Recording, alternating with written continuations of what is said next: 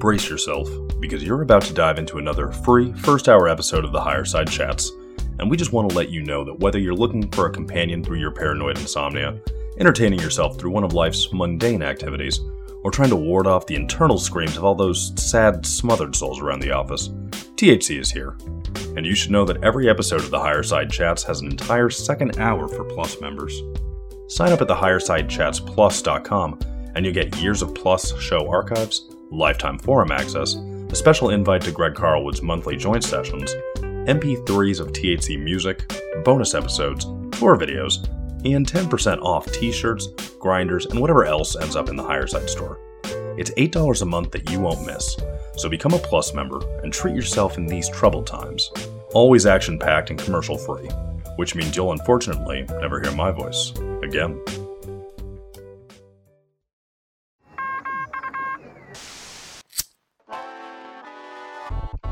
1930s, President Franklin Delano Roosevelt addressed the nation through a series of radio broadcasts known as the Fireside Chats. His aim was to reassure the common man that our society would recover from its troubled times. Well, we're far from 1930, and I deal with a different kind of fire. For a new era of worldly frustration, we offer a fresh conversation. I'm Greg Carlwood, and these are the Higher Side Chats. Rock me like a hurricane, Higherside Chatters. How we doing out there? From sunny San Diego, I'm Greg Carlwood, and someone certainly seems to have turned reality's weirdness dial up to 11. Power players of the big control pyramid are being weeded out and sacrificed to satisfy the societal call for more red meat. Agenda driven discourse dominates most of the daily dialogue. The world is burning, the latest pandemic virus seems to have been released, and all of our digital profiles contrived for social control are self updated daily. The world just seems more archonic every day, and it's getting harder to even tread water in the vast and choppy conspiracy. But fear not, dear people, because today we have the captain of the SS Secret Sun here to set a course for sanity, if such a thing is even possible. His name is Chris Knowles, and this marks his sixth time on the higher side. In the podcasts of Christmas past, we talked to Chris about everything from Lucifer's technology, the Great Seal of Lyra, and the decoding of NASA rituals, to the Song of the Siren and that strange Cocteau Twins oracle, Elizabeth Fraser. Today, we are hot on the heels of the release of his debut novel entitled He Will Live Up in the Sky, a seriously awesome sci fi story like they just don't make anymore, checking nearly every strange box we like around here. Of course, he's also known for titles like Our Gods Wear Spandex and The Secret History of Rock and Roll. I know I'm psyched to get into it, so let's do the damn thing. The fine toothed comber of pop culture, head detective of Frasier Forensics, and the synchro mystic sage of the Secret Sun blog, Chris, welcome back to THC. Great to be here, Greg. Seriously great to be here. Man, thanks for doing it. It's really refreshing to have you back. I went to look up the date of the last show and it was December 22nd of 2018. and it's hard for me to even believe that we didn't do this at all in 2019. It was a very rocky year, but I guess it went by faster than I thought. Yeah, that was the only good thing about 2019 is that it went by really fast. Cheers to that. And let's talk about this new novel a bit, man. He Will Live Up in the Sky. I hadn't read fiction in a long time, and I seriously loved it it definitely felt very you from the set and setting to the humor and the many different layers of conspiracy and paranormal goodness going on. Amazon says it's a work of nonfiction fiction that was five years in the making. How else would you describe it for the uninitiated? I wanted to write a book that would sort of encapsulate this weird culture, this nameless, formless culture that we're part of, in the way that the Illuminatus trilogy captured the ferment, sort of post hippie Robert Anton Wilson orbit of the early 70s in the way that Foucault's Pendulum, which was a huge influence on this book, captured the bloodline, holy blood, holy grail. I mean, all that kind of weird royalist, post Templar occultism that was very popular in Europe at the time of the writing of that book. So I was looking at the culture that we're part of. It has no name. It has no form. It has no leaders. It has a few outlets, some blogs, some podcasts. But, you know, what is it? You know, I mean, how do you define it? Yeah. And I wanted to write a book that would kind of take all these themes that we've talked about, you and I have talked about, that I've been writing about, that you've talked about with other guests, and put them in a form that would be palatable to people who aren't involved in this culture, palatable to people who just like really entertaining stories. And that to me was the, you know, getting back to Umberto Eco and the Foucault's Pendulum. The great thing about that book for me is that at the time I read that book, I had like very little context for what he was writing about as far as the Templars and the Grail and all these kind of things. But he packed so much information into the book that I felt like I was almost like initiated into this world. And that's kind of what I wanted to do with this book. I wanted to sort of take all these themes and initiate readers who aren't necessarily familiar with this worldview into that worldview and at least sort of give them a sense of,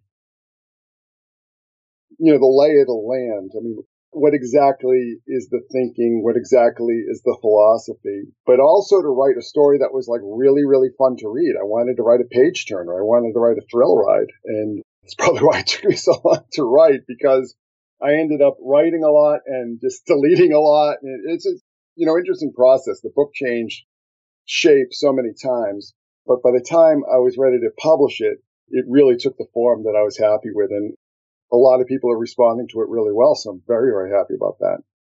Awesome. Yeah, I would say you hit the target. And I really like the nonfiction fiction description. And of course, I would want to avoid spoilers, but it felt like the story was a template where you could lay out how you see all the layers of military intelligence as well as the more paranormal aspects of reality. You could kind of show people how you see these things fitting together without having to peg it to an actual event. It's like that thing where the places and names have been changed to protect the innocent, but this is how the gears of the big machine or even the bigger machine of reality itself actually work if you were wanting to get into it. I think that's a, a great approach. Well, thank you one of the things that I was trying to put across, and again, we won't get into spoilers, but I was trying to get across that I think a lot of the people at the core of these actions, I guess, or, you know, these larger currents at work in the world, I mean, not necessarily the people at the top of the pyramid or the people with their names on the doors and so on and so forth. I mean, but the people who, uh, not necessarily the functionaries, but they're the people who make everything run they make everything work. You know, these are people in a lot of cases that are absolutely unknown to everyone, even people they work for, but so much relies on them. And I, I was trying to get in like, what would be the psychology of a person who would put themselves into that position? And I think what I really landed on and I try to put across in the book is that these people have beliefs. You know, they have very powerful beliefs in things and they spend their whole lives trying to put those beliefs into action. And meeting people like Russell Targ, Jacques Vallée, Ed May, who took over for Targ with the Stanford, the SRI remote viewing program, meeting people like that and sort of getting a sense of their thinking, you realize that they are really motivated by convictions and sort of this strong core. So taking that and sort of extrapolating to people who use occult means, for lack of a better term, to achieve unwholesome ends, unpalatable ends, what would be their thinking? And that's something that I really wanted to explore. I really wanted to explore why people would be drawn to these things so much so that they would dedicate their lives to them. Yes, I think that comes through. And I was looking at the notes you had given to me, and you mentioned John Poindexter's observation that there really aren't a lot of players. What do you mean by that? Poindexter had said this was sometime in the wake of Iran Contra, but when you look at these things, when you look at this netherworld of intelligence, particularly as it applies to things like ufology and the occult, I mean, just look at the Tom DeLonge situation. I mean, the people involved in his program, we've heard their names for years. We might not know them or their works, but we've heard them mentioned. You know, somebody like Grant Cameron has mentioned all these people, you know, Christopher Mellon. Hal Puthoff, all these kind of people that work for Tom DeLonge. We've heard their names. So they've been in this world for a long time. And what Poindexter was trying to say, I believe he was Bush's or Reagan's national security advisor. He was trying to say, like, the movers and the shakers, they're really on a lot of them. You know, you have a lot of people who do their jobs and follow orders, but the people who are kind of flitting around in the shadows, really making things happen, are a very, very rare breed. They all tend to know each other and they all tend to interact with each other over the course of decades. And I think that's something that I don't know if a lot of people involved in, say, conspiracy research would, unless they were serious about it, would come to understand that just that we're looking at a very small group of people and we're looking at a very small group of true believers, really. Mm-hmm. I think that's fair. A lot of times these things do seem pretty complex on the surface and it seems like a giant tangled web, but maybe it isn't quite so complicated and maybe it is more mappable if you can actually just see into the dark a little bit. Well, like I said, getting back, to just look at to the Stars Academy, Tom DeLonge. We've discussed that in the past. Yeah. But, you know, Jim Semivan is a name that I've heard for at least 10 years, right? I mean, he's involved in this. Christopher Mellon, part of the Mellon family of Pittsburgh, he's involved in this. Al Puthoff, who worked with Russell Targ at SRI, worked on the remote viewing program, he's part of this. And of course, our friend Peter Levenda, who's been sort of flitting out of these circles his entire life, hanging out with people like Michael Aquino and Richard Doty out in Las Vegas. So there aren't a lot of these people who not only have the interest, but have the credibility and also have the resume to sort of make these things happen. And that's really what I wanted to convey in this book because I think it will sort of help people as best as I can in this kind of context to get more of a grip on what this world that we're looking at and trying to understand. Mm-hmm. That's fair.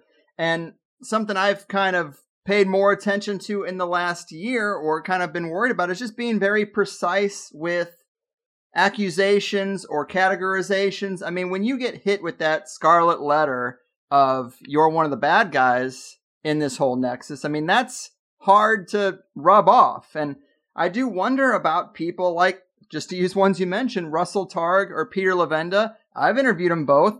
They were nice to me. Remote viewing seems fairly mundane or innocuous at least. At least it seems uh, morally neutral, doesn't seem bad. And I think Peter Levenda is a guy who just kind of wants to get in there and see for himself, which sometimes maybe gets him guilty by association. I don't know. It's very difficult to really maybe separate exactly who is responsible for some of these things and who just wants to know the truth, you know? Well, that's the other thing that I explore in the book. I mean, I'm not trying to cast aspersions on Peter Levenda or Russell Targ. I mean, I've met Russell Targ. I've had discussions with him. You know, I have a lot of respect for him. Yeah. That's not what I'm trying to say. I'm not trying to say, you know, this sort of pro wrestling rowdy Roddy Piper kind of, you know, heroes and villains world because we're really looking at very gray areas and it's kind of like this spectrum of gray tone. And, you know, I would not I certainly, you know, Russell Targ and people involved with SRI. What I'm trying to say is that I'm not trying to say that they're all like, oh, this evil conspiracy and they're all in on it. I'm not trying to say that at all. And, you know, if you read the book, you'll see how I spell this out. You know, I'm just trying to say that the people involved in esoteric matters, let's just say, you know, whether for good or bad, it's a generally small group that tends to know each other and tends to work with each other and interacts in these different programs over the decades. That's what I'm trying to say. I'm not trying to say, oh, you know, this person's some mustache twirling uh, supervillain or something. You know, I'm just trying to say we're looking at a world in which the occult, ufology, the paranormal, psi, all these kind of things have this weird interaction with the military and intelligence agencies and other people in the government. And it's a very small pool of people involved in these pursuits. Mm-hmm.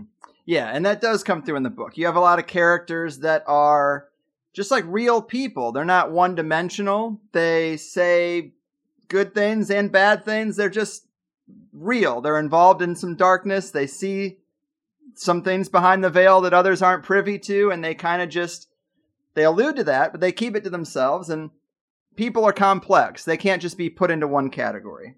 Yeah, and, and a lot of times people who do really bad things have, you know, have really good motivations for doing them. You know, the road to hell is paved with good intentions. Mm-hmm. People turn. People start to see things differently, you know. And this is another thing I want to explore is how trauma and crisis and all these kind of things change the way people behave, change the way people think, change the way people see the world, you know. And I think a lot of people who end up pursuing these kind of interests very often will have trauma or something they're trying to maybe escape from or trying to solve or trying to cope with. And that asking these big questions, these big philosophical questions can kind of be a way to cope, I guess. Yes. And there are a lot of uh, odd paranormal things that happen. And I was just curious because I've been reading your blog for so long. How much of this book plays off your own personal life or the weird experiences that you've had?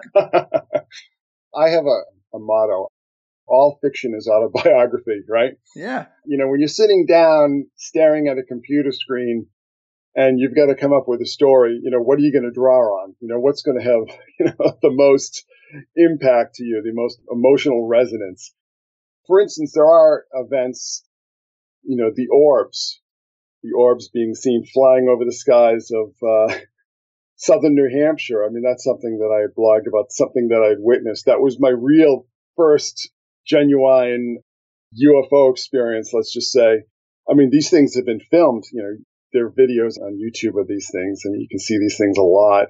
I mean, orange orbs have been seen, I don't know, forever. Yeah. But there's a scene where two of the characters are watching it from like the back porch, and my wife and I back in 2017, early 2017, had this very strange and prolonged experience where a chevron shaped UFO showed up over our neighborhood, over the tree line, very, very bright, and hovered there for a very long time.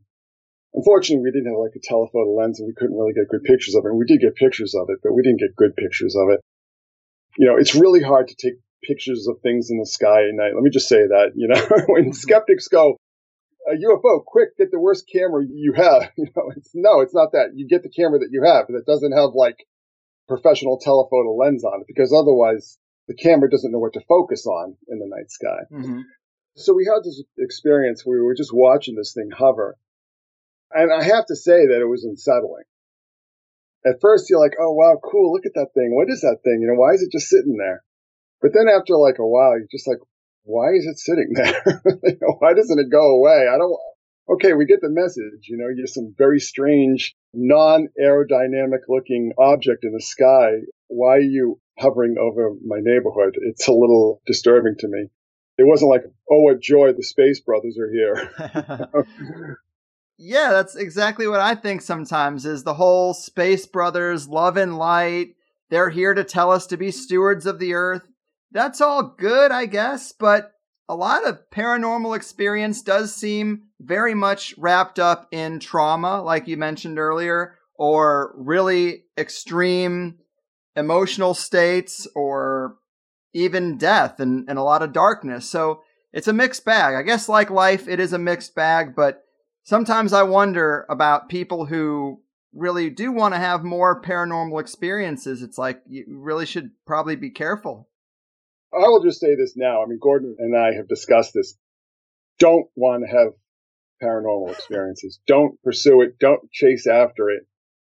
I have just come to the conclusion at this point in my life that paranormal experiences are basically either harbingers or some sort of like Greek chorus on death and tragedy. I had actually blogged quite a bit in the year 2016, late 2015, early 2017, you know, just about all these very odd experiences that I had had. And, you know, I presented evidence about them. But, you know, in that period, there was a, lot of death. And I just felt like at one point, you know, in the middle of this, that death was just kind of hovering over me, over my family, over the house. You know, we lost some really wonderful young people way too early at an age, some overdoses, a really horrible skiing accident. My father-in-law died. My grandmother died. I mean, there was just, the paranormal is a very good thing to watch from a distance. You know, just keep a very safe distance from it because if you get close to it, you know, I really have to be blunt here.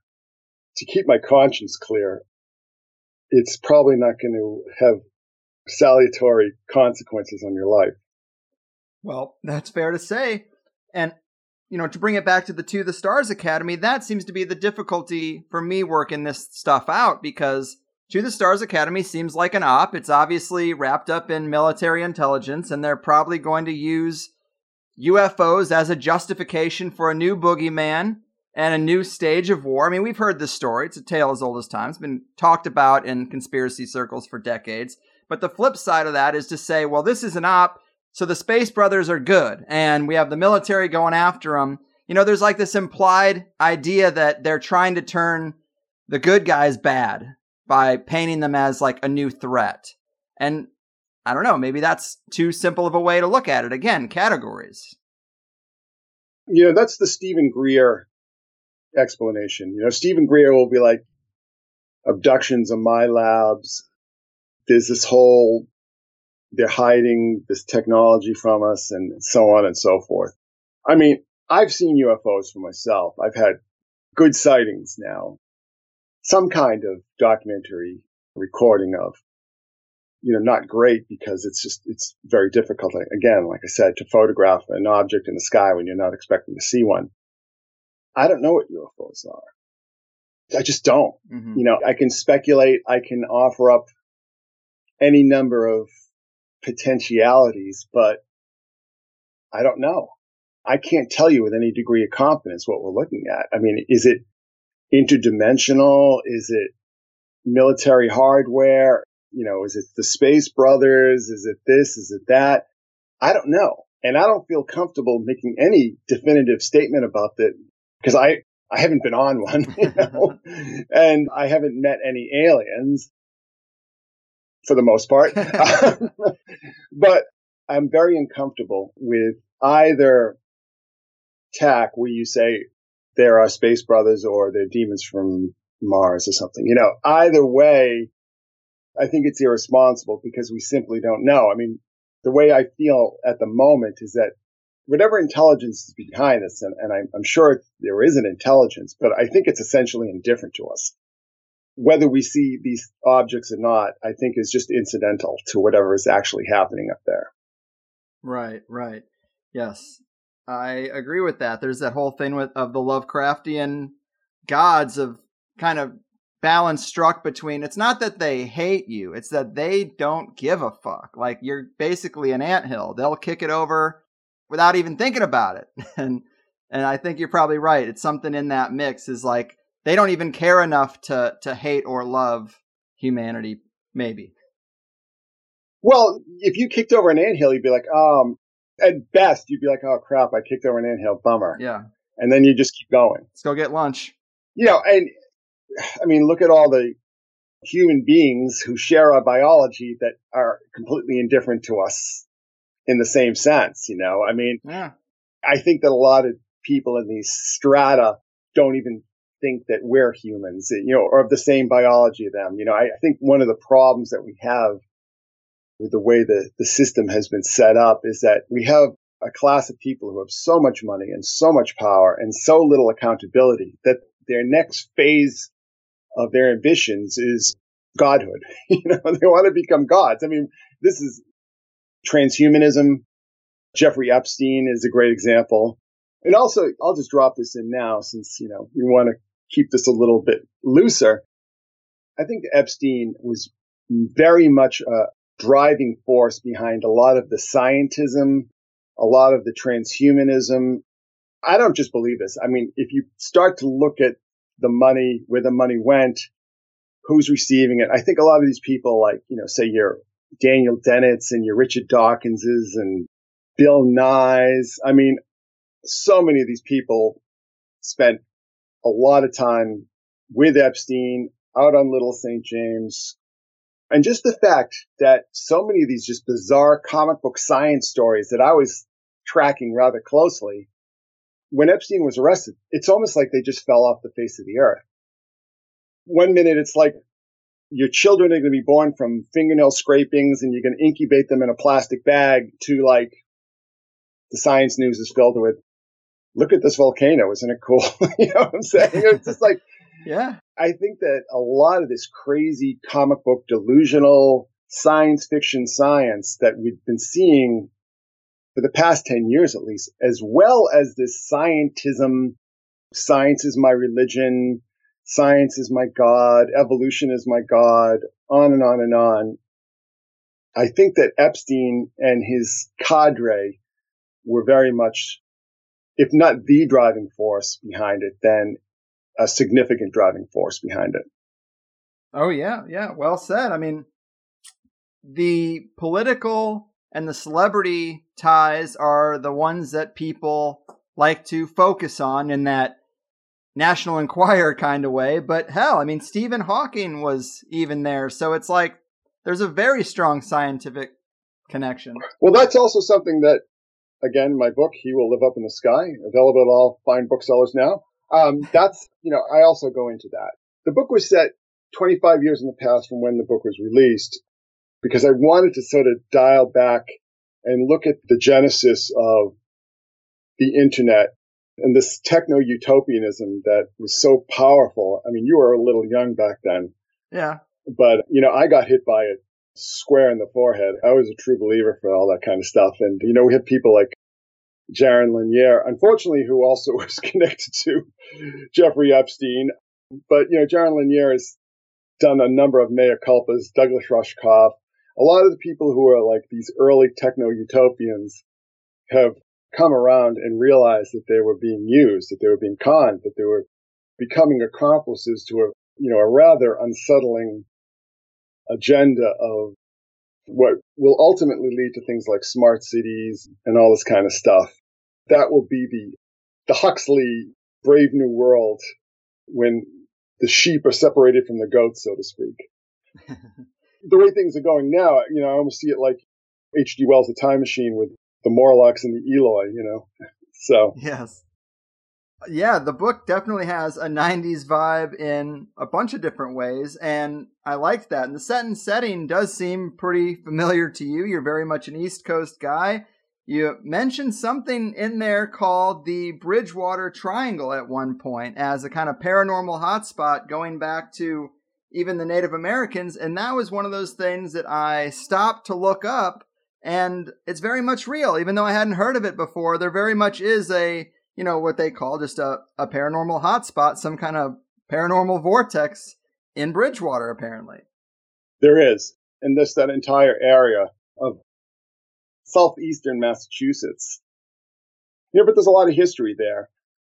I think that it's not really a surprise that that's not too far from where Lovecraft was raised. I mean, that whole crescent of the Northeast corridor was so inspirational to Lovecraft. You know, I think this history goes back a very long time.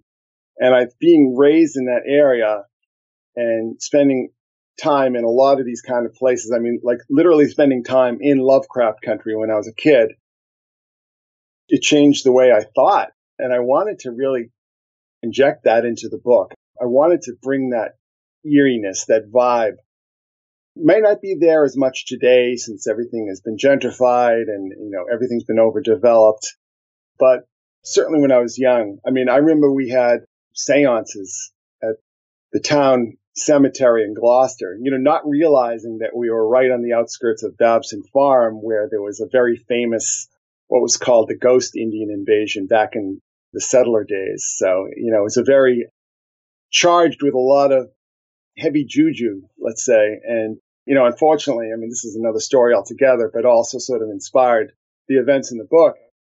We were just kids messing around, not realizing that shortly after we were doing these things, there would be a tragedy in our circle. Again, tying back to all fiction being autobiographical. You know, I was raised in the music industry or the music business, let's just say, not the industry per se. You know, my mother was a professional musician. I spent my first memories of playing with my matchboxes and Hot Wheels on the floor this bar, this big nightclub that was owned by the Irish mob, eventually burnt down in an arson fire, you know, but that was my first memories, uh, you know, spending time in nightclubs and uh, concert halls and all these kind of places. You know, just being dragged from one place to another, you know, just read your comic books and play with your toys, you know, while I rehearse and everything. And later on, and this informs a lot of the book as well, I spent a lot of time hanging out with hardcore bands in Boston in the early 80s. These were guys I went to high school with. There's two bands. One was Gang Green and one was Jerry's Kids. And this was my circle. This was my social circle. so I spent a lot of time in clubs in Boston and the environs and getting a look at that end of the music industry and just, oh my God. Oh, the stories I could tell you, man. It mm-hmm. was, it was grim. So I try to put a lot of that into the book. You know, I mean, the time period is a little bit different, but a lot of that is based on my own observation and experience. Yes. I really liked that whole set and setting as well. And, you know, we talked a little bit off air about the talent agreements that I've been given. And it just, I'm in awe of how you've gone through this long career with comic books, screenwriting, all these things you've had to do where you have had to deal with the big machine, the entertainment industry. And I don't know how you, you navigate those contractual situations when they are just so one sided. It's a real David and Goliath kind of situation they put you in. Well, the music industry is the worst. It really is. And especially now, you know, you can have half a million people stream your song on Spotify and you'll get like a couple bucks from it, you know? yeah. For real. I mean, it's brutal. When they have the money and they have the power and they have the infrastructure to make things happen, you're going to do whatever they say. I mean, I was hanging around with punk rock bands, you know, it was all like independent labels, you know, it was very do it yourself nightclubs that were, in some senses, they were like VFW halls that somebody would rent out for a hardcore show. And then when the place was trashed, they would never be allowed back in. No, but the music industry is a brutal thing. And, and that's another thing that I really tried to bring into the book is just give you a sense of how disposable really, really talented people are to the people running the industry. They just don't matter. They're just assets to be bought and sold and completely dispensed with if need be. And there's something I, I saw personally, you know, when I was down here and I was playing with some bands, there was a couple bands in this area that I had either joined or been seriously considered with for. And it all went south really quickly because of these managers and these record labels. And it was just really ugly to see. One band that I was in, they actually had a song on Beavis and Butthead after I left. And I left the band because it was a one man show. I mean, this guy was like the worst control freak you've ever seen. They got signed to Megaforce Records, which, you know, I, I guess a lot of the early thrash metal bands were on. And Megaforce fired the guy. This wasn't just his band.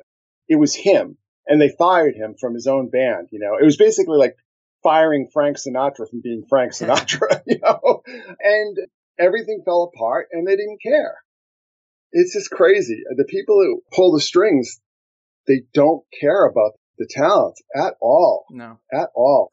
That's true. It's true. And I can only imagine in a pre internet world, like in the mid 90s, you're a young guy who knows he's not going to have a conventional nine to five job. You have some talent. You want to be an entertainer whether comedian or musician or whatever, and there's only one road. I mean, it's really hard to bargain from that type of position. So I can only imagine all these things we speculate about today of all these actors being involved in a lot of dirty stuff. It's like, well, there's only one road to success, and certain people hold those keys. So is it any wonder that if you're looking at people who cut their teeth on the 80s or 90s, is it any wonder there's so many similarities and so many boxes can be checked for each one? it's kind of mind blowing when you think of the totality of it, but at the same time, there's just one path. It's the spoil system from hell, really. I mean, because the way the industry is set up now, whatever you want to point at, there's this wall, okay? On one side of the wall is just riches and fame and a level of luxury and privilege that most people can only guess at. And the other side of the wall is just nothing, nothingness, obscurity, poverty, total lack of access. And that's the way things are set up now. And you hear a lot of these stories. I mean, how many of them are apocryphal? How many of them are just gossip and rumor? It's really hard to pull apart. But I'll tell you one thing. When you look at the spoil system and you look at this stark choice that you're given, where you can either be inside the club, sitting at the table, or you can be outside in the alley picking through the dumpster. Those are the two choices that you're faced with these days. I mean, there used to be a middle ground. You could build a career selling maybe like 100,000 records, a pop, touring separate clubs. It's all gone. You know, is either poverty and obscurity or godhood. Yeah. So when you hear these stories, I don't have any evidence for these things personally, but I got to tell you, realizing the choices that these people make and the price of admission is doing really bad stuff just to show that you can be trusted or, or you can bend the knee. you know, I mean, given the choice, I'm sure a lot of people will take it. And, you know, another thing that that I really have to point out. Growing up in a family of professional musicians and seeing the music industry from the outside, I mean, musicians are always incredibly screwed up people. You know, why anybody would listen to like musicians or actors about things like politics or something, I have no idea right. because it's obviously because people fall for the public image machine and don't realize how screwed up these people are. I mean, actors are so screwed up. I had a friend who you know, I met in the advertising business when I was working in there. And he was in a band in the early 90s that, you know, a lot of record companies were looking seriously at. And he picked up a lot of actresses, you know, because, mm-hmm. you know, a lot of actresses in New York, right? Actresses were sort of his groupies. And boy, the stories he could tell, you know, I mean, it's just like, you hear this from people like actresses are all just like really screwed up in the head. So, you know, why do I care what, I don't know, Bette Midler or somebody thinks because I'm sure she's just like a completely train wreck of a human being and all these people on Twitter, you know, and the interesting thing about that now, seeing the context that we didn't have in the early 90s, when we see these people on Twitter every day, we really get a sense of just how sick in the head they are. yeah, absolutely. Absolutely. Yeah. And getting back to the book, I was also going to ask you if you had any wild synchronicities or fiction and reality bleeding together kind of stuff, like the whole Invisibles thing. Did that happen to any degree? Oh, so much so that I'm not sure I really kept track of it all. So I started working on this book in early January 2015. And it was much more oriented towards UFOs and stuff. And I really moved away from that because again, you know, I don't want to cover the same ground the X Files covered. I mean, I'm not going to do it as well as they did it, and it's been done to death. So I'm, I'm writing a lot about UFOs and stuff, and then I have my first really solid UFO sighting in late May of that same year. And not only me, but, you know, my wife and my daughter. But here's the other thing. I mean, this is something that you and I have discussed on the show quite at length. Baked into the original concept, of the original plot of the story is a singer in a very Soundgarden like band who goes missing and is later presumed dead. Actually, presumed dead through, you know, throughout the entire story. You know, so I'm not giving spoilers there. So I'm writing this story. You know, very much had a Chris Cornell type in mind, had a very Soundgarden band in mind, and then you know we all know what happened in May of 2017. So you really do have to wonder how these things happen. The other thing too is that, you know, and I'd actually blogged about this with Stranger Things. Stranger Things came out in 2016 and I had had earlier versions of the story pretty much plotted out and a lot of dialogue written by that point in time. And, you know, one of the main kind of MacGuffins of the story is a dead body is found, but it turns out that it's a double and things like that. And there's identifying marks in the body and so on and so forth that give away the actual identity. And we saw like a very, very similar plot line or story point to that in the first series of Stranger Things and I had actually blogged like, oh, that's very interesting. you know? I remember that. I remember that. You had you had a feeling like, how is someone looking over my shoulder and and getting this material? Like, who's in my computer? yeah, it was weird. It was weird. Here's the thing. I mean, I know a lot of people in the Los Angeles area. Let's just say, you know, I know this for a fact. Read the blog, and I've actually had people in that business contact me over the years. So, I mean, I realize that these people or some of these people follow my work, especially if you're drawn to these kind of topics. And there mm-hmm. were other things in the Stranger Things series in the first one, the real Stranger Things, not the fake Stranger Things sequels, that I really looked at and go, oh, yeah, I think maybe they were reading the blog, you know? I mean, mm-hmm. it just seemed that way you know, of course, I've written about Montauk. So if you're going online and you want to write about Montauk, I mean, eventually my blog would probably come up in a Google search, right? Yeah. But the other thing too, and I know we had discussed this quite a bit off the air. I don't know if we discussed it on the air, but I had written about Orion Krause. Mm. And Orion Krause was, again, a musician. So we're looking at that same world who in early September had woken up and beaten his family to death with a baseball bat, went outside, um, stripped all his clothes off, rolled around in the mud for a while, and then went next door and told his neighbor, I need my medicine. I killed my family. And one of the things that really struck me about that story, first of all, is that it was so soon, you know, it was just three weeks before Las Vegas, which could arguably be a similar situation yeah. if you chose to see it that way. So I had a character who, in some ways, is very similar, you know, and shows up at a house naked in the story and is, let's just say, a programmed killer.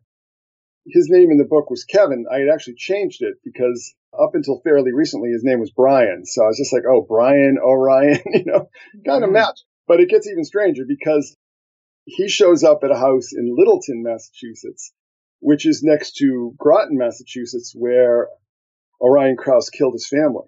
Now, what gets even more strange about that is that both Groton and Littleton are next to Fort Devens, which I had sort of experience in the vicinity of because two of the people in my mother's nightclub act lived not far away from Fort Devens, which at the time was called the U.S. Army Intelligence School.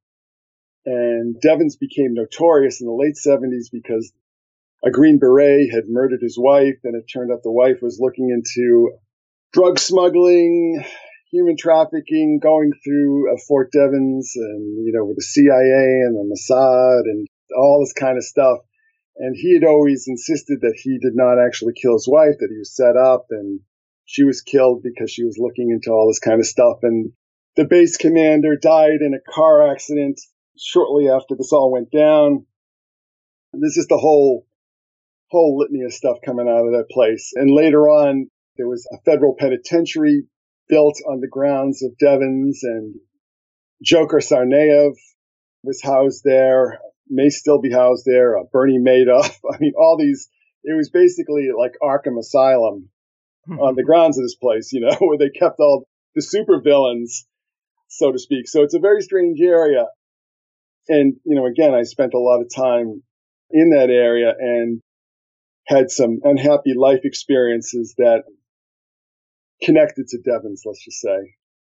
There was a very strong Fort Devens connection for what I consider one of my great life traumas. So I felt that I had to at least reference that in the story. But the fact that it basically, again, another scenario very similar to something that had written in early 2015 showed up in late 2017 it was very interesting to me very powerful synchronicity but not especially a pleasant one let's just say so there were a number of these kind of things throughout the writing of the story things that i'd written about would show up outside of that you know classic synchronicity kind of experience yeah that's super interesting man it makes me just always wonder where do ideas come from? How real are the things in our imagination? And how do the things in our imagination connect to the real world? Because there's definitely some connective tissue there. I don't think we have it all worked out, but there's just too many examples of this kind of thing occurring. Oh, well, I mean, so much of the work that I've done on the blog over the past 13 years now has been focused on that. Yeah particularly people like Jack Kirby. You know, like, why did he do a Face on Mars story in 1959? And then it sat in a drawer and, you know, wasn't published till several years later. And then, you know, this whole kind of scenario reemerges in the mid 70s. But I think, again, getting back to people, whether for good reasons or bad reasons, kind of look into these questions on behalf of the United States government you know, was again something very interesting to me to explore in a, in a fictional setting where you have a little bit more leeway than if you're actually writing a report or an article dealing with real people. I mean, fiction is very liberating. You know, you can sort of let your speculations run wild. I will say that all the situations that I became fixated on in the writing of this book have some basis in reality. I mean, there's a lot of reality historical reality uh, into the book, like the fact, you know, finding out that right off the coast of Quincy, Massachusetts, you know, where I'd spent, you know, the neighborhood where I'd spent so much of my young life was where a paperclip went down. There's an island in Boston Harbor, right off the coast of Squantum, Massachusetts, where I would take my driving lessons in high school, where Wernher von Braun and all the rest of the gang from Peenemünde were housed after the war. They were flown into the Naval Air Base in Squantum and housed at this facility that was, I think it was like a typhus hospital from like the 1800s originally. But fascinating coincidence here is that the movie Shutter Island with Leonardo DiCaprio was the exteriors for that film were shot at Fort Strong on Long Island again where the paperclip went down. So I, I felt the need to put that all into the book because it was just such a bizarre I don't know, synchronicity experience, however you want to put it. I just couldn't believe it because I knew exactly where that island is. I mean, when I went to that beach, you could see it from the beach, you know? So it was a very strange and weird experience. But I just want to dial it back just a little bit to Orion Krause. I mean, Orion Krause was from Rockport, Maine. That's where he was actually from. He was visiting his family in this town outside of Fort Devens. But Rockport, Maine is where Andrija Puharich did, you know, all his work that eventually ended up in the nine experiments and the nine sciences.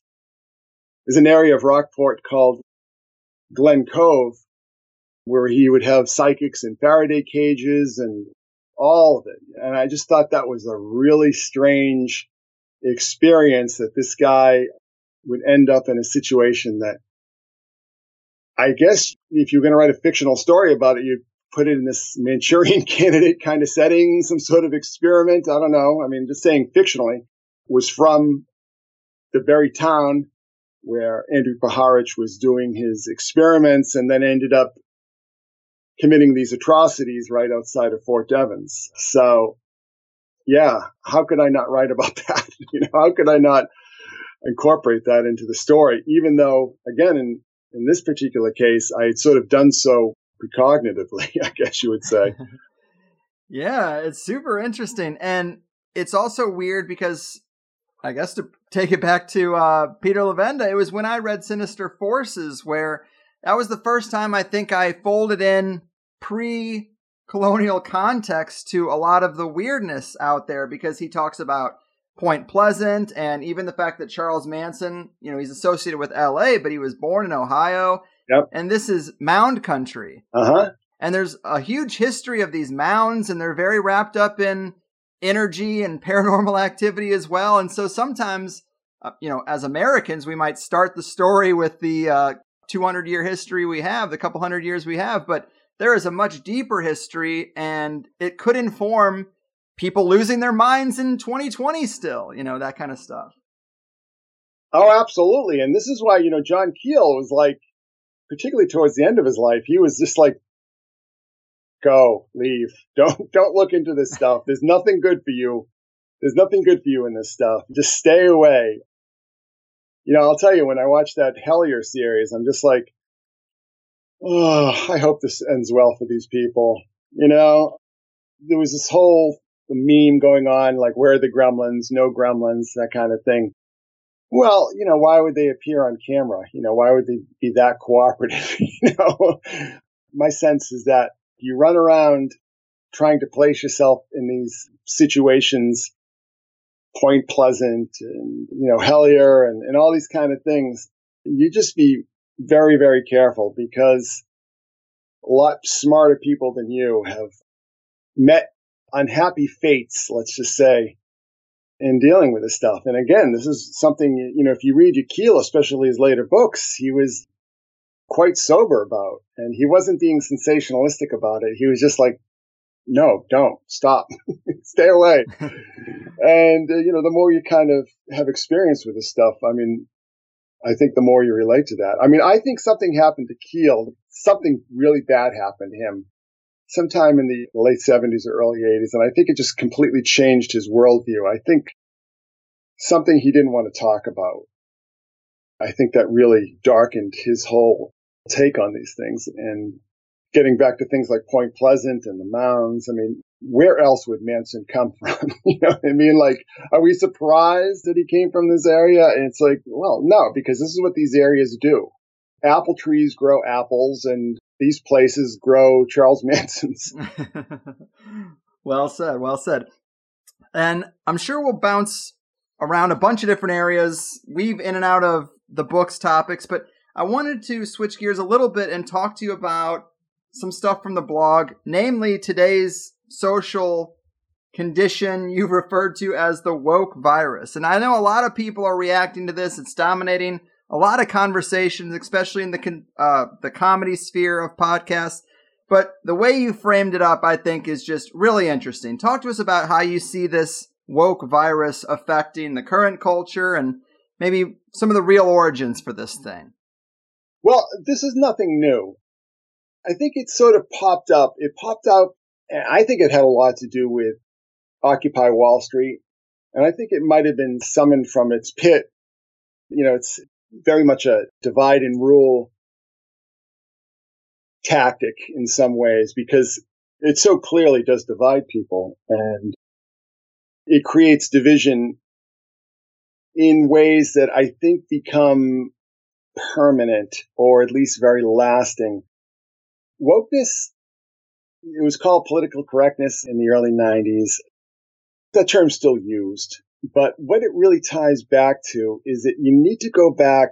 I mean, if you really want to go back, you can go back to the 30s and the communist movements in the United States, or even even before that with the anarchist movements and the Palmer raids and these kind of actions where you would have these dissident movements pop up and experience extreme reaction from the authorities.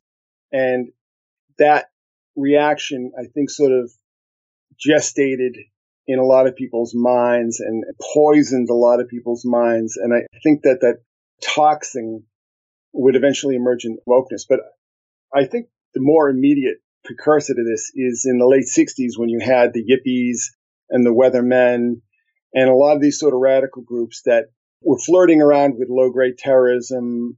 Some police were shot, some, some bombings. And the Nixon Justice Department came down on this very hard.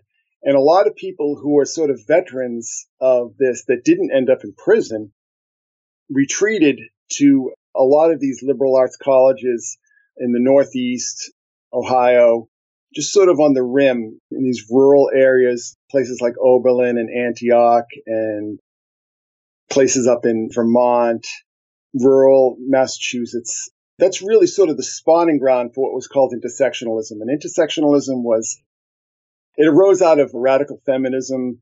And it was just basically a way of determining who is the most disadvantaged or the most victimized. Are you black? Are you gay? Are you female? Is this your politics? So on and so forth. So it was very theoretical in a lot of ways. I don't think that it had been weaponized the way it had been later. That wouldn't really come into the later 80s, but it just sort of gestated in certain circles, in left circles, but it, it really transmutated into what I would call illiberal leftism because it is very anti-liberal. It's authoritarian and I would argue that it's totalitarian in many regards. So it gestated in these colleges, certain circles, small press magazines, and then began to emerge into the larger culture in the late 80s, the reaction to Reagan and Bush and so on and so forth. And it became very much a topic of conversation in the early 90s. I think what a lot of this had to do with is that you had a lot of professors who were older in these colleges retire and this new generation that had come of age in the late 60s and early 70s and cut their teeth on intersectionalism and identity politics really come into power. I think a lot of what we saw in the early 90s was a reaction to that. And, you know, we had people like Camille Paglia had written a lot of screeds about this. We had a book called The Closing of the American Mind, which looked at a lot of the ferment on campus, you know, this authoritarian type of anti-liberal leftism that today we call woke. Republicans were very effective at using PC as a weapon against the mainstream left or against liberals. You know, so it's ironic that, you know, an anti-liberal academically based movement is being used against liberals. You're quite effectively because we saw, I mean, you know, Clinton was elected. I mean, I think a lot of the Clinton election had to do with Ross Perot. You know, he split the Republican vote, I would argue.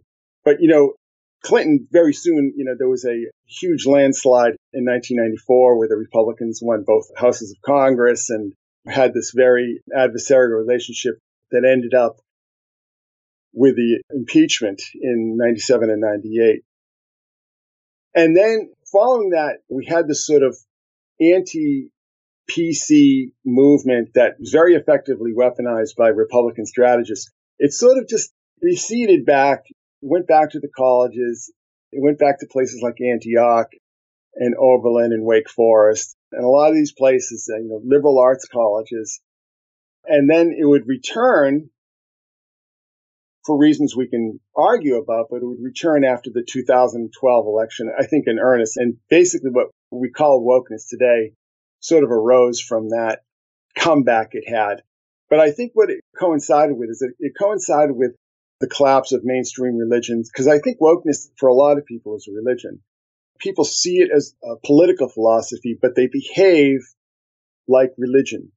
They behave like religious fanatics. I think, I mean, I don't think that's a unique observation on my part.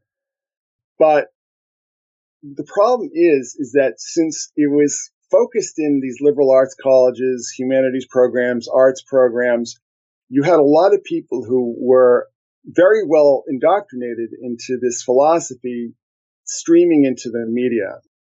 I think in the wake of the economic downturn, you know, the Great Recession in the late 2000s, a lot of people went back to school and they were really marinating in this stuff.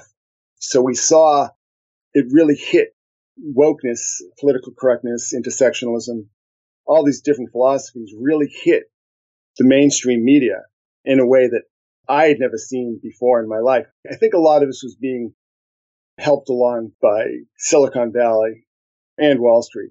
You know, for tactical reasons, I don't, I don't think that these people necessarily subscribe to these philosophies. But the thing that I pointed out in my first major blog on this is that it's a virus, but it's really a cancer because it destroys the host. There's sort of an expression now, get woke, go broke. And it might be a little simplistic and a little reductionist, but you know, I think there's an essential truth there because we saw woke thinking take over. Well, let's just say like, you know, a lot of these digital media, these new sites, you know, Gawker, Vice, you know, Vice is certainly a shadow of their former self. You know, every time an organization like this embraces, you know, really takes the full woke pill, it ends up rotting the foundations of their success and their financial well-being from inside. And I think it eventually collapses. And we're seeing, you know, a number of collapses. We saw thousands upon thousands of layoffs in 2019 from digital media sites, mainstream newspapers.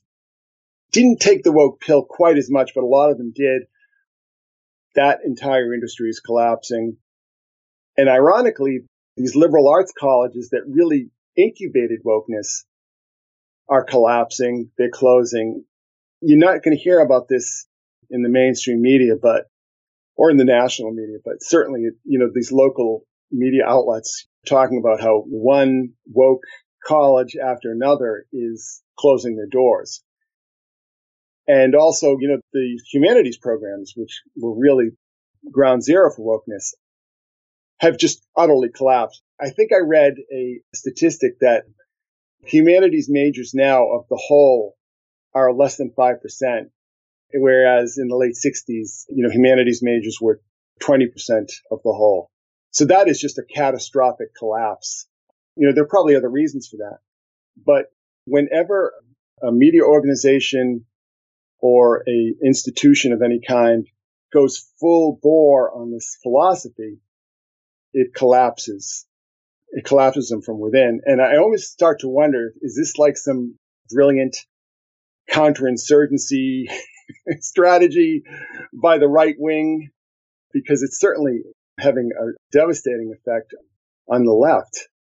Look no further than the presidential primaries in the Democratic Party and all this arguing about, you know, just today as we're recording, Joe Rogan had endorsed Bernie Sanders and then Sanders was just roasted alive on Twitter because Rogan, you know, offends a number of woke dogma. Yeah.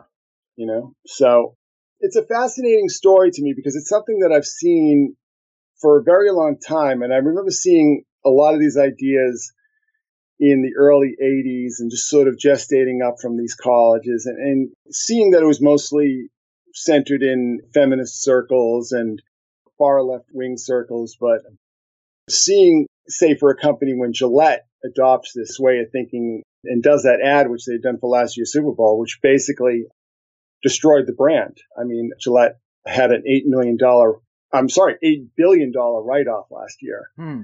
And again, this wokeness, it poisons because it's so divisive and because it's so stark and, you know, drawing these lines in the sand, I think it creates a kind of resentment that never really goes away. Right, right. I mean, even Obama said it creates a circular firing squad, which is such a great term because the philosophy and mindset is so vigilant. It holds such a standard that you can always find a person slipping and then you call them out on that and you're left with no one. And I think that's just the best kind of analysis of this. I had this quote from the blog where it basically just summarizes what you just said, but you say, Consider this. What if woke isn't some spontaneous eruption of revolutionary fervor or even some insidious plan by secret Sorosoids to color revolutionize America? What if woke is a kind of virus concocted, purified, and unleashed by parties unknown who wish to collapse all the opinion forming institutions in America? And it's like, damn, man, that's pretty hard hitting. But you're right.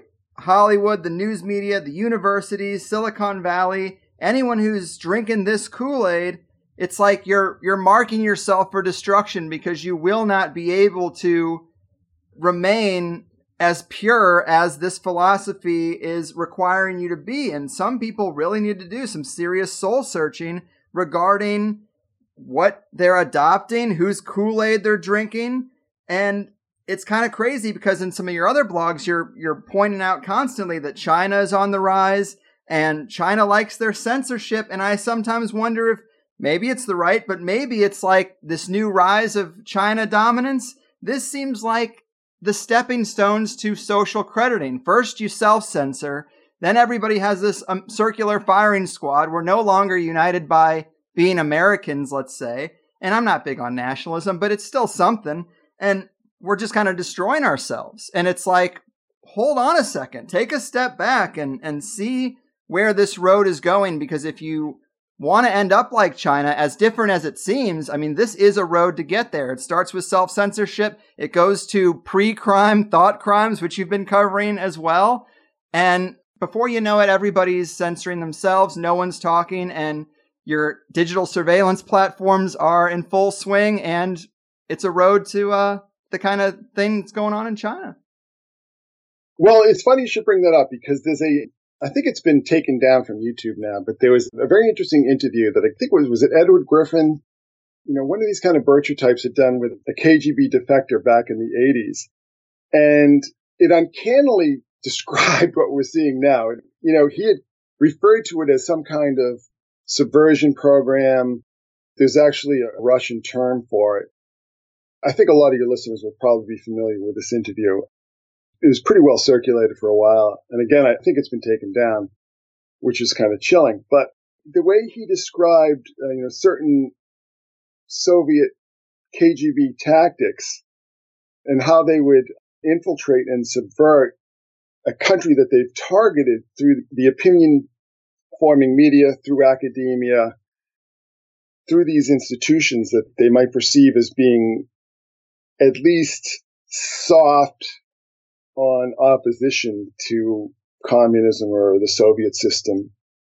I don't want to sound like some kind of McCarthyite here. I'm just pointing out that this guy was pretty well describing the tactics that we're seeing today. But I do wonder if, like, what if the legacy of these tactics that were injected into the academic institutions in the wake of Vietnam and Watergate and then with the fall of the Soviet Union and the Soviet system, it kind of becomes zombie systems that they operated. It's like a computer virus that it just starts acting out its own protocol. It doesn't act on the, the instructions of the engineer or the designer. It just starts doing all these crazy things. I think that if we see a lot of the way wokeness and intersectionalism and identity politics have played out, that it doesn't seem like there's somebody at the switch. You know, it doesn't seem like there's somebody at the wheel that it's become so chaotic and so many people who are ideologically pure one day and the next day they're being thrown to the wolves. It reminds me of the wake of the French Revolution or the Inquisitions. Whenever you have these kind of ideological, philosophical purity exercises, purges, so on and so forth, that a lot of the people who think they're on top of the heap one day are being, again, thrown to the wolves the next day. So it's a very strange and chaotic process. But if you look at what's actually happening, you know, the cui bono, what is the cui bono argument? Yeah, everybody is annoyed and inconvenienced by this, and everybody is always worried about running afoul of these ever changing political diktats. But this is why I wrote that article. So what are we seeing? Okay, let's start from the top. Liberal arts colleges closing down en masse. Humanities programs being decimated being a shadow of their former self, no matter how loud and noisy they are with intersectionalism and all these kinds of what they call, you know, very vocal minority. Mainstream media taking it on the chin. Digital media, this huge influx of digital media sites that we saw rise up in the mid to late 2000s and on into the early teens become very widespread, very popular, very well financed and thought of. And, you know, there's a great deal of prestige, you know, Gawker and Vice and Salon, you know, all these kind of sites. They've all just been absolutely decimated. You know, a lot of them are just simply running on fumes and are being kept alive. I almost out of a sense to me of like an inability to admit defeat, you know, an inability to give their ideological enemies any satisfaction. The zombies, they're a shadow of their former selves. They're running on skeleton crews. They have no money, but they can't be shut down because that would be, you know, that would be a tactical defeat that would embolden, embolden the opposition and demoralize the troops.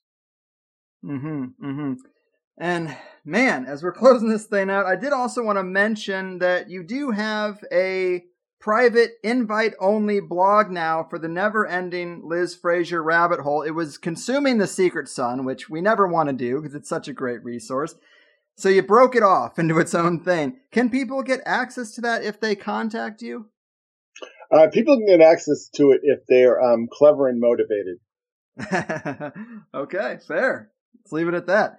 And I also wanted to touch on the Secret Sun Book Nook. I mean, this is pretty cool. It seems like you have a little digital bookstore where you've paired and curated some great content together by theme, which is just a really awesome idea.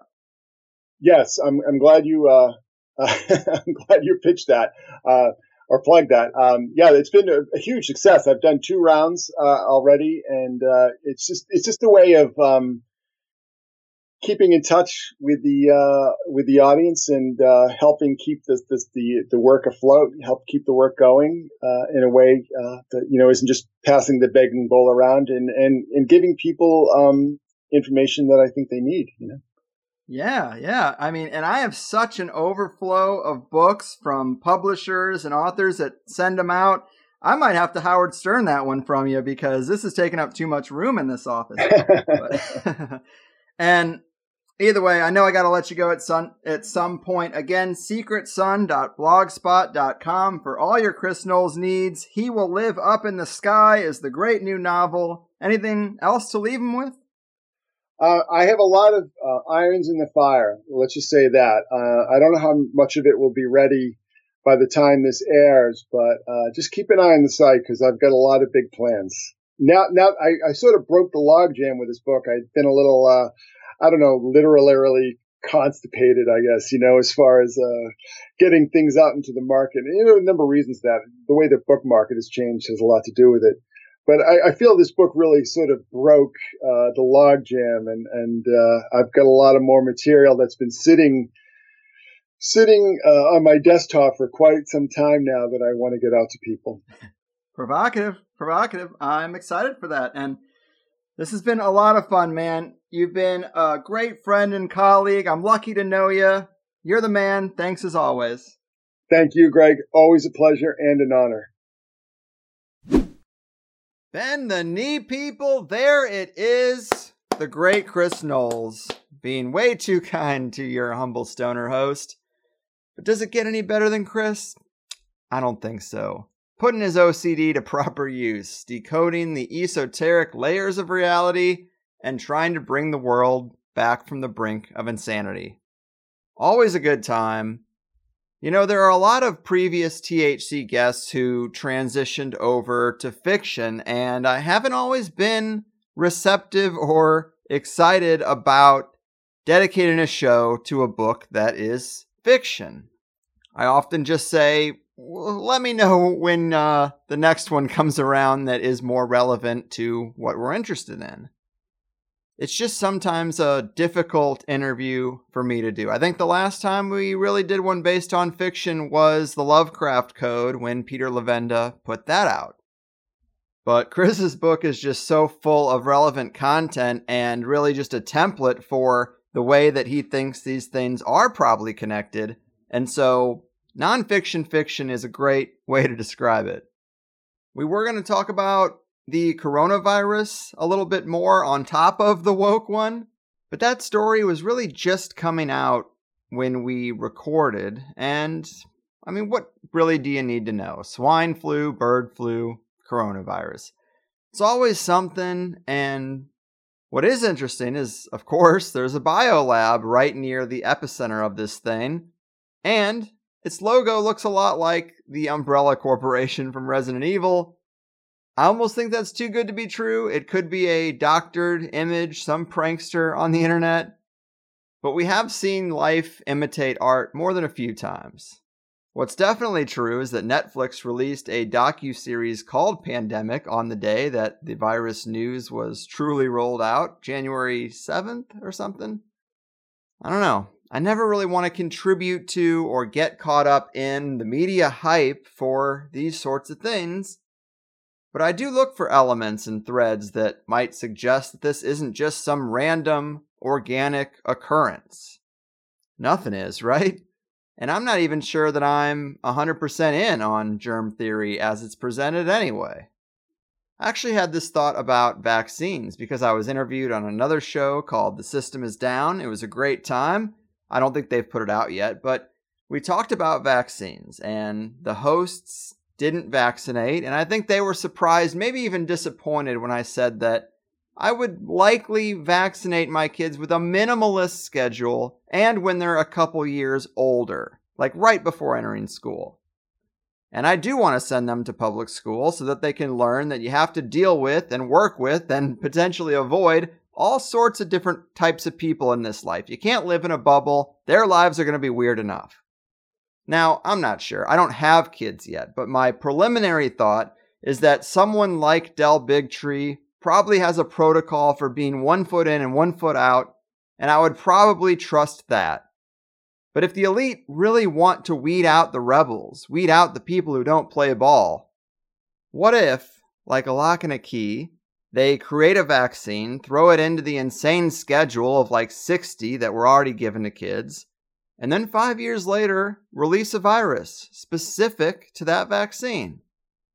I'm getting way off topic here, but I just don't put anything past the medical space. It is a dark place, and in one fell swoop, they could hit everyone who's a vaccine skeptic with the very tools they're using already right where it hurts most, their own children. Just something to think about. But uh, yeah, loved this show. Chris's book is a great read. It's been a while since I even read fiction. I read uh, Christina Henry's Alice not long ago because I literally did judge a book by the cover, and it was fine. But if you're a fan of The X Files or the type of story structure where characters who have no interest in conspiracies or the paranormal are thrust headfirst down the rabbit hole, it's a very enjoyable ride and it does showcase how many of these interlocking pieces probably work. I love the title of the book too, and more importantly, where that title comes from, and you'll know it when you read it. And Chris has been very good to us with his time and his work over the years. The Secret Sun has always just been a blog that he totally could have turned into three or four books by now if he really wanted to capitalize. So show him some love and pick up He Will Live Up in the Sky. It's like 13 bucks. Also, I mentioned the talent agreements that I've been proposed from various TV producers or studios. Maybe you saw my social media post about them. But Chris has been awesome there too. He put me in contact with one of his guys and has just been a huge help when dealing with the production companies who have invited me to contribute to a couple of TV shows they're trying to start up. Of course, I'm not stupid. I know to read a contract and not sign anything that would ever interfere with THC, but it would be a cool life experience to be part of a show. I just don't get why it can't be like guest spots on a podcast. We don't really need to bring ink and paper into this, as Mitch Hedberg would say. But after, I think this is like the fifth talent agreement I've seen, and we tried to push back and negotiate, and they just rejected all our requests. I think I'm just done dealing with it. I'm also kind of done with social media. Gonna take a big step back there. Of course, I'm gonna post the shows, but I'm really going to start watching what I say because even though I've said a thousand times that I don't offend easily and I actually like that kind of humor, when I do say something raw or even just fucking around, there is an uncomfortable backlash. And I don't really care, but look at what happened to Ari Shaffir. Ari pushed it. That's his humor. I gotta support the guy. He was kind enough to sit in my car in the comedy store parking lot, smoke a joint, and do an interview back when I wasn't shit. It was like before I even had 20 episodes. But he makes a Kobe Bryant joke, and people publish his address, publish his grandmother's address, insinuate that people should go get him or his family. And it's just words. Go ahead and respond however you want with words, but you can't threaten people and you can't attack them and you shouldn't even call for Twitter to ban them. You do not want this world. It's easy to say you believe in free speech until you hear something you don't like. But I do hope Chris is right and that we have experienced peak woke and people are coming around and it's a waning kind of thing. But you do got to be careful. These are chaotic times, and we should all be a bit more strategic with how we navigate. Don't bring yourself trouble you don't need. But I did think Chris was great on the woke virus. Some people might be exhausted by the conversation. It's happening on a lot of podcasts, but his blog posts that relate to this are very well written. I quoted it wherever I could. And we really parsed through a lot of that more in the Plus show. Hollywood woke reboots by the numbers, Ricky Gervais, the hired anti woke assassin, the prospect that we've experienced peak woke, and a little esoteric impeachment parsing for good measure. As great as Chris is with the synchromystic stuff, he does have a career in dealing with some of this stuff and also analyzing pop culture. So he really is a knowledgeable guy in that regard. So, all good stuff. Sign up for Plus. I think it's time. Also, Chris has a Patreon, and I don't know how active he's been with it, but it's set up, and I told him that I'd be more than happy to give him the whole Plus show if he wants to get some premium content going. I think that's fair. You can be a Plus member, or just subscribe to Chris's Patreon if his particular episode is mainly what you're interested in. I don't know if or how he's going to do that, but it is something we talked about, and it just might be a thing. But that's it. I hope you had a good time. Thanks for listening as always, and I will see you soon with another show. Your move, woke virus workers, occult entities of the other side, and deep state players of that nefarious nexus. Your fucking move. This is important, hear what I said. I'm trying to tell you it's not paranoia not in my head. It's just the hard truth. Knocked on your door while I to ask you a question. Cause I know your head is still in the sand. Don't be sheep to your slaughter for the rest of your life. Oppressed, oppressed, but you're getting woke. You say you don't want to be stressed until the day you die. Tough luck, my friend. Did you get the memo? Can't you see that we're so screwed? Don't you know we're our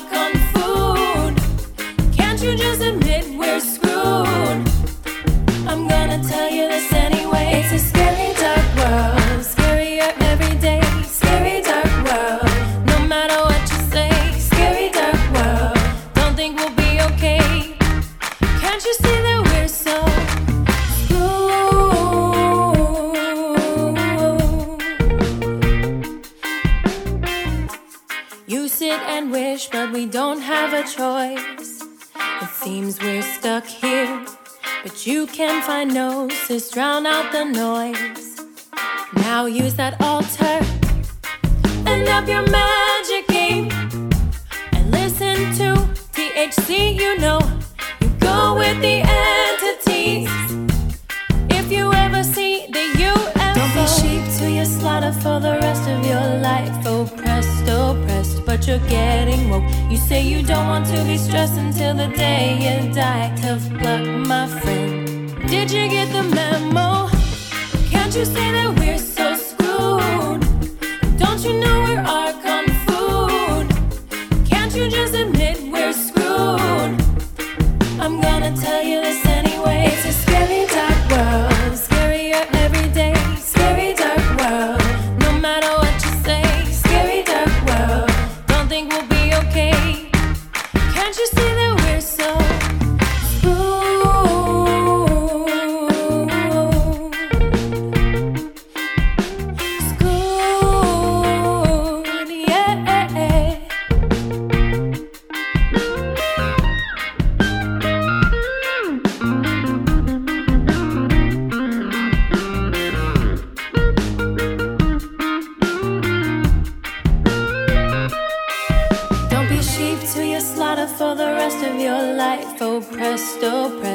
You're getting woke. You say you don't want to be stressed until the day you die. Tough luck, my friend.